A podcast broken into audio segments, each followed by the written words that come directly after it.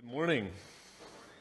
It is a pleasure to be here with you this morning. My name is Jonathan Neufeld, and uh, for those of you who may not know who I am, I am the Promontory campus pastor. Uh, if you've been around Central for a little while, you will know uh, that we have just recently started a new Promontory campus. Uh, just this past September, actually, we began this Promontory campus, and so I just wanted to give you a little bit of an update in terms of what we have been doing. Uh, as I said, we started this past September, so we are almost two months in, uh, and things have been going very well. Uh, we've been meeting at the Promontory Heights Elementary School, and so uh, when we get there in the mornings, we do the whole set up everything. So we're setting up the stage, we're setting up the chairs, all the band equipment, all of our banners that you see behind us. Um, and so it has been going very well. Uh, we meet at 10:30 on Sunday mornings. Currently, we have uh, somewhere around 90 adults and about 50 to 60 kids that are in our kids program. So, if you're doing sort of the ratio, the math in your head, uh, we've got a lot of kids. And so, it has been a joy to have Crystal Stolp. Uh, many of you will know her. Uh, she was here for many years, and so she has been helping uh, with our kids program. And we just have a fantastic team that has been uh, with us and helping us grow. And one of the, the things that we really started Promontory with the idea that we wanted to be able to reach out into our community. So we often talk about, you know, how we can be engaging our neighbors, how we can be talking to them, get to know them, get away from sort of this mentality that says, well, when I go home, I close the garage door and I never talk to anyone else again. See, we actually want to be there for the purpose of reaching out into our community. And so that's the whole uh, reason we ended up going into Promontory. And so it has been just a joy to be able to do that. Um, but this morning, I'd also like to ask for your help. Uh, you here at the Chilliwack campus commissioned us, sent us out, and so we'd like to ask for your help on one thing. Uh, this upcoming Christmas, we are going to be doing a sort of family fun night, sort of a way uh, that we can host sort of the community to be able to come in. We're going to do gingerbread decorating. Uh, there's going to be food, drinks, hot chocolate, hot apple cider, all of the good Christmas fun. Uh, and what we'd like to do is we'd like to be able to invite our friends, our neighbors, those who are around us in our community to be able to uh, really engage with them and so we're asking if there would be some people from the Chilliwack campus who would be willing to come help us run that event. Just set up some tables, maybe some chairs, maybe just cook a few hot dogs for us. That would just free us up to be able to actually engage with our neighbors and get to know them a little better. So if you think that that is something that you could help us with, please let me know, uh, or Pastor Chris. He is also organizing this with us. And uh, we're really looking forward to being able to put that on and get to know, have a little bit more of a presence within our community. So uh, if you think about that and you're willing to help, please let me know. Uh, but also be praying for us. It has been an awesome opportunity that we've had, and uh, we are just delighted to be able to keep going and looking forward to what God will continue to do. So, with that being said, let me invite you to turn to our passage this morning uh, in Daniel chapter 2. If you have your Bibles open, I'll invite you to open up to Daniel chapter 2. It is a long chapter this morning, uh, as we read already. But I have to confess that I have been so excited about getting into Daniel. Uh, we here at Central, we plan our sermon series out a little bit, so I knew that Daniel was going to be coming, and I've been excited to get to Daniel for such a long time. And the reason is, is because Daniel has such a beautiful range in terms of, of what's all in it. There are some beautifully, very simplistic stories, right? If you grew up going to church, you probably heard the stories of Daniel in the lion's den, or Shadrach, Meshach, and Abednego, these three guys with funny names that got thrown into the fiery furnace, right? These excellent stories, and yet they also have some very complex stories within them as well. As we've just seen today, you read through chapter 2 and you kind of finish it and you think, well, I'm not really sure what happened there. I know something did, but I, I, can't really explain it. And so that's sort of the beauty of the book of Daniel is that you get this wonderful range all throughout of these different things, and it's just such an enjoyable book to work through. And one of the things I want to just point out this morning is just how well the story is written, right? It really has everything that you need in a good sort of short story. You have this inciting incident. The king has these dreams. And so we, we're wondering, well, okay, what are these dreams? And we're left to wonder, and then we get this conflict. And Nebuchadnezzar says, unless you can tell me what the dream is, I'm going to kill all of you. And so the you know, the tension starts rising, and eventually Daniel gets brought in, and he steps up and he says, No, I will interpret the dream. And finally, the climax comes when finally we get to hear the dream and we get this interpretation. And Daniel even gives us sort of this, this falling action as we get the conclusion to what that all looks like. And did you notice how Daniel writes this story? Just think about it. Daniel himself, the man, had to at one point sit down and write out this story. And it's interesting because as he writes it, he doesn't tell us what the dream is. When Daniel writes it, he knows exactly what the dream is, yet he kind of keeps it off. He doesn't let the reader know right away. He sort of holds us in some tension, right? Because he wants us to actually feel some of that tension that Daniel was going through because the truth is, the dream wasn't known right away, and he keeps it back until the very end. So that's what I want to look through with you this morning. What is this dream, and what exactly does it mean?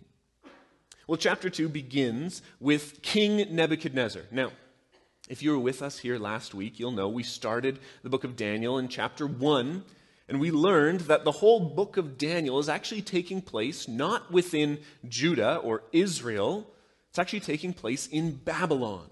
Right? Chapter 1 verse 1, we realize that king that the king of Judah and all of Judah has been conquered by Babylon and in fact the people have been dragged off into exile. They are prisoners. They are slaves. They are exiles in a foreign land. And so Daniel is actually one of those captives. And so we find in chapter 1, he actually gets hand selected for a certain sort of program that the king comes up with to sort of buy his good graces into these exiles' lives. He's given, you know, food, education, clothing, a place to live, even a job opportunity at the end. And in fact, Daniel says, actually, I'm going to stand up and I'm going to be faithful to God through all of that. And at the end of the story, we come to uh, realize Daniel actually, because of his faithfulness, God blesses him for that, and Daniel ends up being an advisor to the king.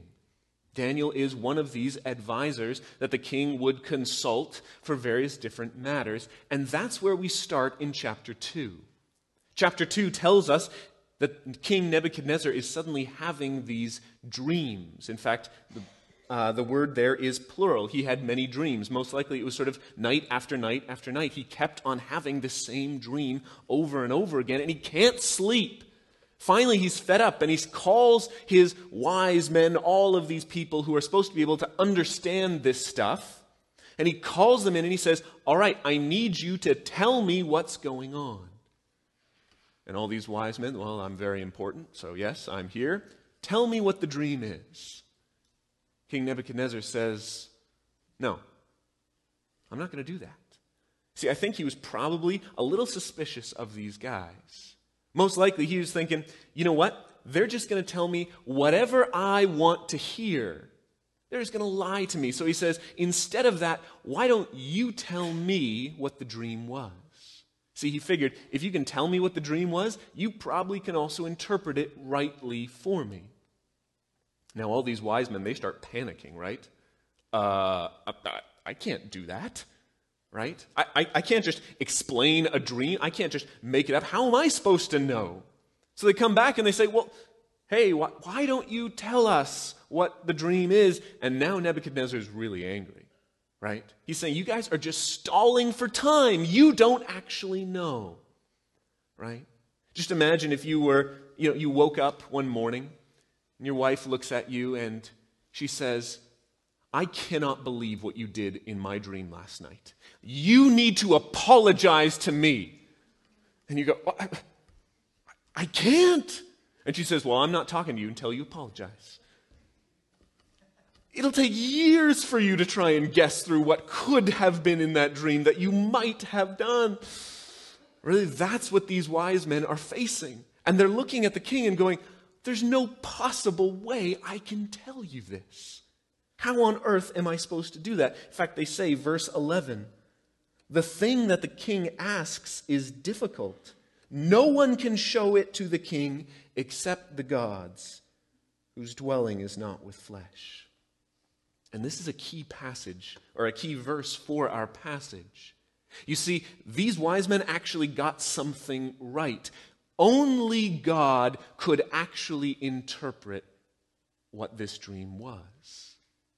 In fact, they knew it. And in fact, unless God speaks, unless God does something, they could not do anything. Well, the king was furious. He said, Get out. In fact, I'm going to kill every last one of you. And this is where now Daniel gets involved because Daniel was part of this group that was going out to be killed. Daniel gets dragged into this story. But I want you to notice something about how he comes in, right? Daniel hears of what's going on. He goes to the captain and he says, Well, what's happening? Captain explains, King's had a dream. He's going to kill everyone unless someone can interpret it. And what does Daniel do? Right there in verse 16. Daniel goes and he says, Daniel went and requested the king to appoint him a time that he might show the interpretation. So he runs in, he says, All right, I will interpret this dream for you. Notice what happens next. Verse 17 says Then Daniel went to his house and made the matter known to Hananiah, Mishael, and Azariah, his companions and told them to seek the mercy from God of heaven concerning this mystery, so that Daniel and his companions might not be destroyed with the rest of the wise men. Verse 19 Then the mystery was revealed to Daniel. You notice the order there? Daniel goes out and he says, Yes, I'm going to interpret this dream. But at that point, he had no idea what it was. Daniel wasn't saying that because he already knew. He was saying that why? Because he actually trusted that God could reveal it. You see, that is where Daniel rooted his faith. He actually was able to say, take that step out in faith and say, God will actually reveal this mystery to me. He was trusting that God's power would save him. Daniel trusted God's power. And I think for a lot of us, we just need to hear that reminder to trust in God's power because we know God can do things, but the truth is we don't often believe it. We know God is able to do all kinds of things, but we so rarely are willing to actually take that step and put ourselves in a place where we have to rely on God's power. You know, we, we talk about uh, sharing the gospel with our neighbors. And we say this is something that God empowers us to do. And in fact, outside of God's work, we can't do anything. And yet, it is so difficult, is it not? To actually put ourselves in a position where we have to rely, where we must trust in God's power. And I think one of the reasons it's so difficult for us is simply because it puts us in a position where we can't do it ourselves where we have to come to the realization I am not strong enough, I am not powerful enough in myself to actually do this. See, Daniel was in this position. There was nothing he could do, any more than any of these other wise men. He could take a random guess, but he steps out in faith. Why? Because he could trust that God was able to save him. And I love what he does next verse 20 and following, Daniel begins to praise God. And I think we just need to remind ourselves of that, that praising God comes as a result of putting our faith, putting our trust in Him. I think so often we, we, we can show up on Sunday mornings And it's, oh, right. Yeah, we need to be praising God. And it's almost a weight. I wonder if sometimes, I know life is complicated, there's many reasons, but sometimes I think it's because we have not actually trusted God during the week that we have so little to praise Him for. Daniel praises God. He trusts in God's power. But look with me at verse 20. Look at his response to what God says. He says, Blessed be the name of God forever and ever, to whom belong wisdom and might. He changes times and seasons, he removes kings and sets up kings. Here, Daniel gives us just a little bit of a foreshadowing of what this dream is going to uh, contain. Even though, again, he doesn't explain the whole dream for us, he just gives us a little hint in terms of what he prays for.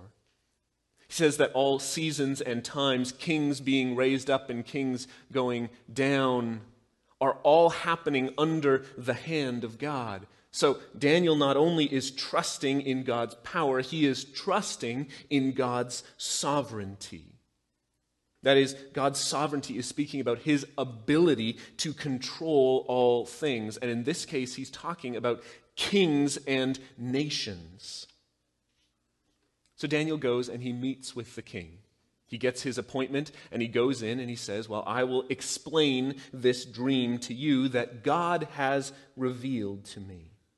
And so he begins to explain this, this complicated dream. He says there's this image or this statue and the head is made of gold. The, the chest and the arms, it's made of silver. Then you get this bronze midsection. And then finally, the legs are iron. But right down at the feet, there's clay mixed into the iron. And Daniel says a stone comes and it breaks apart the entire statue. It all falls down and is swept away by the wind. But the stone sort of grows up like a mountain and fills the entire earth. And we read that and we go, wow, now I know why Nebuchadnezzar needed someone to explain it. Because it doesn't make any sense. So, verse 37, Daniel begins to explain, begins to interpret the dream for him. Listen to what he says. Verse 37, he says, You, O king, the King of kings, to whom the God of heaven has given the kingdom, the power, and the might, and the glory, into whom into whose hand he has given wherever they dwell, the children of man, the beasts of the field, the birds of the heavens, making you rule over them all. You are the head of gold. And I think a lot of times when we read that, we kind of recoil at that language. I mean, that's, that's very exalted language to say of just some king. And we kind of, we, we hold back. And it's funny because I think Nebuchadnezzar also would have recoiled at that, but for a very different reason. You see, kings like him were very used to people, you know, heaping praises upon them of all sorts of things. But did you notice how Daniel said that? Right there at the beginning, he says, you, O King of Kings, to whom the God of heaven has given the kingdom. Daniel says, Nebuchadnezzar, nothing that you have, all of this majesty and might and power and strength that you have, all of it came from God and it was not your own doing. I think Nebuchadnezzar would have recoiled at that. What do you mean it's not my own doing? I'm the king. I'm the one who does all of those things. But Daniel's point is very clear God allowed you to do everything that you have done. Daniel says, You are this head of gold. Nebuchadnezzar was the king of Babylon, and Daniel goes on to say that, in fact, another kingdom will take over yours. They will be a lesser kingdom, but nonetheless, they will take over. In fact, by the end of the book of Daniel, that's exactly what we see happen. Persia actually takes over Babylon. Right? And in case you're just a little rusty on your ancient Near Eastern history, uh, let, let me help you out. Babylon was the superpower at the time, they were the big guys on the street. However, no earthly kingdom lasts forever. So Babylon gets taken over by Persia, and then they rule for quite a while until a young man comes onto the scene by the name of Alexander.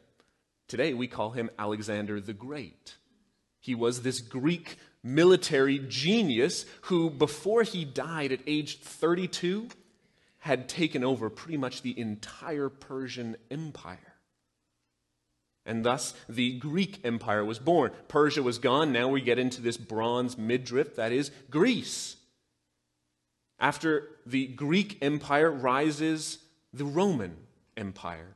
This empire that is iron, they had the strongest military that the world had ever seen. And they were larger, pretty much, than any other empire before them. They stretched from Spain up to Britain, down to Egypt, and all the way over to Iran. I mean, this was a giant, giant empire, and yet it was brittle. It had feet made of clay. Why? Because it had stretched so far, all of their ties, all of these sort of intermarriages and deals they had made, made them actually very brittle. And so Daniel's point is that all of these empires, all of the greatness, all of the vastness of them will all eventually be destroyed. But here's what I want us to notice Daniel's talking about the next 600 years of world history at this point, right? He's walking through these different kingdoms. And what I want us to realize is that he's talking about what has actually taken place in history. You know, sometimes we have this tendency when we read our Bibles to almost assume that what's going on in there is just sort of like made up history. Or God only deals with, with little Israel, this tiny little insignificant country, but the Bible doesn't have anything to say about what happens in the greater world. But in fact, what Daniel's talking about here is what's going to happen in world politics. And in fact, his point is this God not only knows the future, but he will be directing it. You see, God is sovereign not just over one little nation, Israel. He's actually sovereign over all the nations of the earth, over every kingdom that comes up. It came up because of God's say so. This is what we mean when we say God is sovereign. He reigns over everything from the grand themes of our world to the everyday happenstance of our lives. Do you remember the story of King Hezekiah? King Hezekiah, he was a king of Judah, so this is now before Daniel, right? King Hezekiah, finds himself in trouble with Assyria. Assyria was the big guys at that time before Babylon. And they had actually come and they had surrounded the city of Jerusalem, the capital city. The whole army is encamped around them. Jerusalem is trapped. People are starting to starve. And Hezekiah falls on his face before God and says, God, only you can save us. And so God does and he speaks a word to the king of Assyria, that is, the enemy uh, king. And he says to him, Have you not heard that I determined it long ago? I planned from days of old what now I bring to pass, that you should make fortified cities crash into heaps of ruins.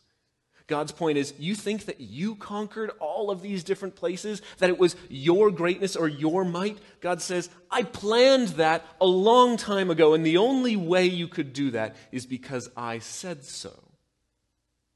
And so God says, just a few verses later, He says, Because you have raged against me, and your complacency has come to my ears, I will put my hook in your nose and my bit in your mouth and I will turn you back on the way by which you came.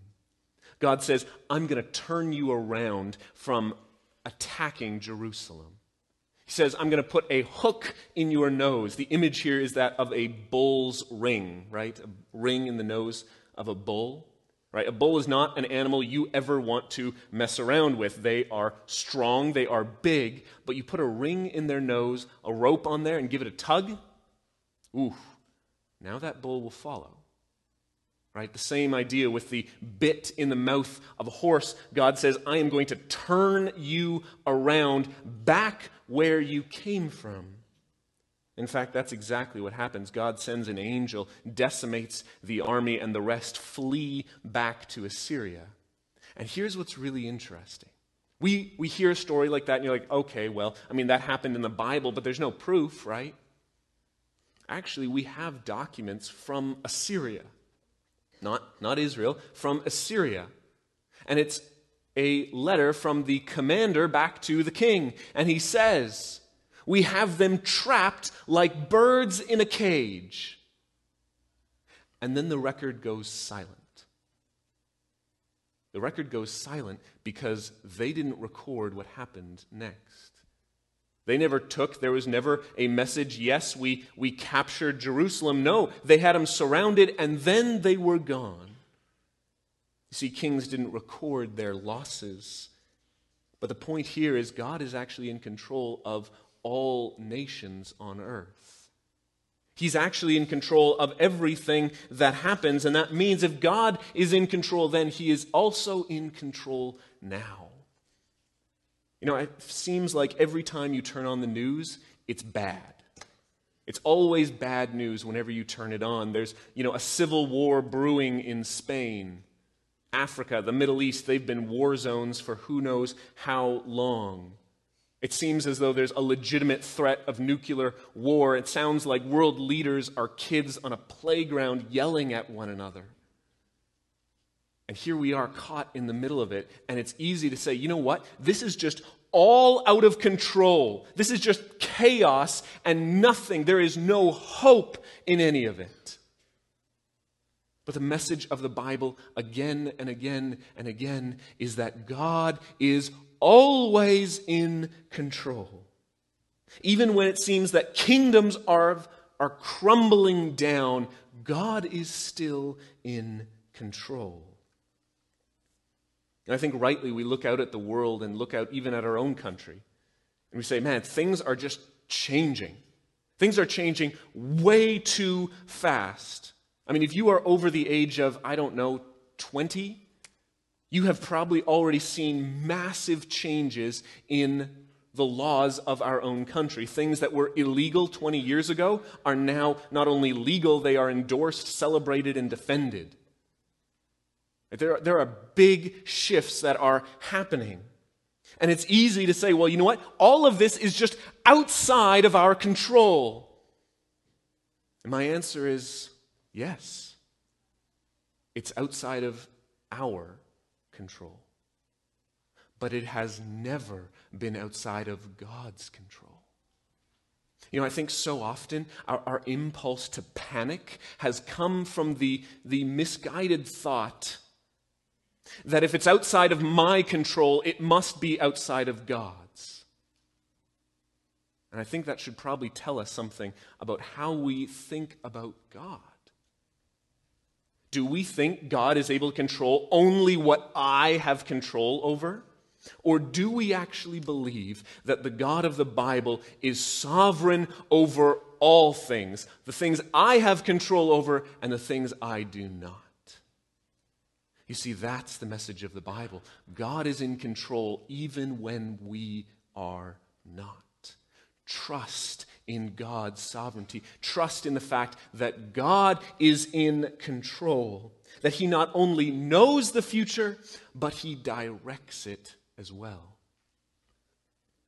Leads us to the final point this morning. We are to trust God's power. We are to trust God's sovereignty. Finally, this morning, we are to trust God's kingdom. You see, the dream Nebuchadnezzar had that Daniel ends up interpreting, it wasn't just sort of a news broadcast. God didn't give this dream so that, hey, you should probably know what's going to come up in the future. Actually, look at verse 44 with me. It says, And in those, or in the days of those kings, the God of heaven will set up a kingdom that shall never be destroyed, nor shall the kingdom be left to another people. It shall break in pieces all these kingdoms and bring them to an end, and it shall stand forever. See, God wasn't just talking about what's going to happen next. God was not just telling his people, hey, there's going to be four more kingdoms. There's been more after that. No, God was actually telling his people this to point them towards the kingdom of God that was coming. You see, God is not only in control of all things, but he has a plan for it as well. God is actually working things towards a direction. And now, while I think Nebuchadnezzar probably hadn't heard something like this before, Daniel certainly had. You see, all the way back, King David, first real king of Israel, God made a promise to him. He made a covenant with him, and he said, One of your sons down the line, he will have a throne that will never end. In fact, uh, 2 Samuel chapter 7 it says, He shall build a house for my name, and I will establish the throne of his kingdom forever. So when Daniel heard this dream, he knew exactly what God was talking about. He knew exactly what God was saying. God was going to be faithful to his promises. Even though the Jews, they're taken off into exile, they are being punished because God, or they sinned against God. Even in that, God says to them, I am still working and I am still going to bring about my promises. See, even in the suffering, even though it seemed bleak, hope was not lost because God was still in control. So I think we just need to remember that as we go through all periods where we are suffering, where things seem all out of order. God is still in control. And yes, He still has a plan. And yes, He is still faithful to His promises. So we can rest our trust in that rock solid foundation. See, God had a plan for each and every one of these kingdoms. Babylon, he was using to bring the Israelites into exile. Persia, he uses to send them back. Cyrus is the first king of Persia, and he sends them back. He even gives them money so that they can rebuild Jerusalem and the temple. When the Greek army rushes through the Persian Empire. In fact, what they do is they bring with them the Greek language. It now became the trade language across the entire empire. Everyone spoke Greek. So that when the New Testament writers started writing, they wrote in Greek so that everyone could understand it. In fact, when the Roman Empire came through, they brought peace in areas where there hadn't been peace before. They brought road systems so that people could travel and move from city to city where that hadn't been before. Each step by step, God had been preparing the scene for when Jesus would finally come. And so in Mark 1:15, Jesus says this. He says, "The time is fulfilled. The kingdom of God is at hand." repent and believe the gospel. You see, this is what God had been working towards. This is where God had been directing history so that the coming of Jesus Christ would be there, so that the proclamation of the gospel might go forward. God is not just randomly doing things. He's not in control without a plan. He is working things together to bring things into Jesus Christ. As Daniel says, his kingdom is an everlasting kingdom. So easy it is for us to get focused and to put our trust in whatever we see in front of us. Right? We live in Canada, we live in a very blessed land. We have rights, we have freedoms, we have protection of law, and we ought to be grateful for all of these things. But the truth is, there will be a day when they are taken away from us. Canada, just as a nation, will not last forever. I'm not making predictions here. I'm just telling you, no nation on earth ever lasts forever, and this one won't either. The Canada we know may not last through our lifetime. And so the question is then, where are you going to place your trust? What are you going to place your trust in? Jesus comes to establish a kingdom that will not end, that will not fail. This is where we are called to place our trust, our hope in a place that will never be put to shame. And you might say, well, that sounds great, but I don't see the kingdom that Jesus set up. Jesus didn't set up this physical, earthly kingdom. So, what does that actually mean? Why didn't he? Why didn't Jesus just set up a kingdom here on earth when he was here? Jesus, as God Himself, sitting on a throne, ruling on the earth, perfect and glorious. And the truth is, it would be of no use to any of us if we did not have peace with God.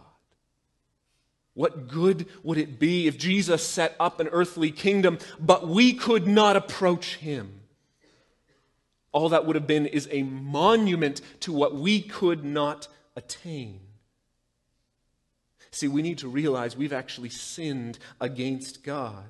This holy and perfect God, this one who not only knows the future but directs it, we have sinned and rebelled against him.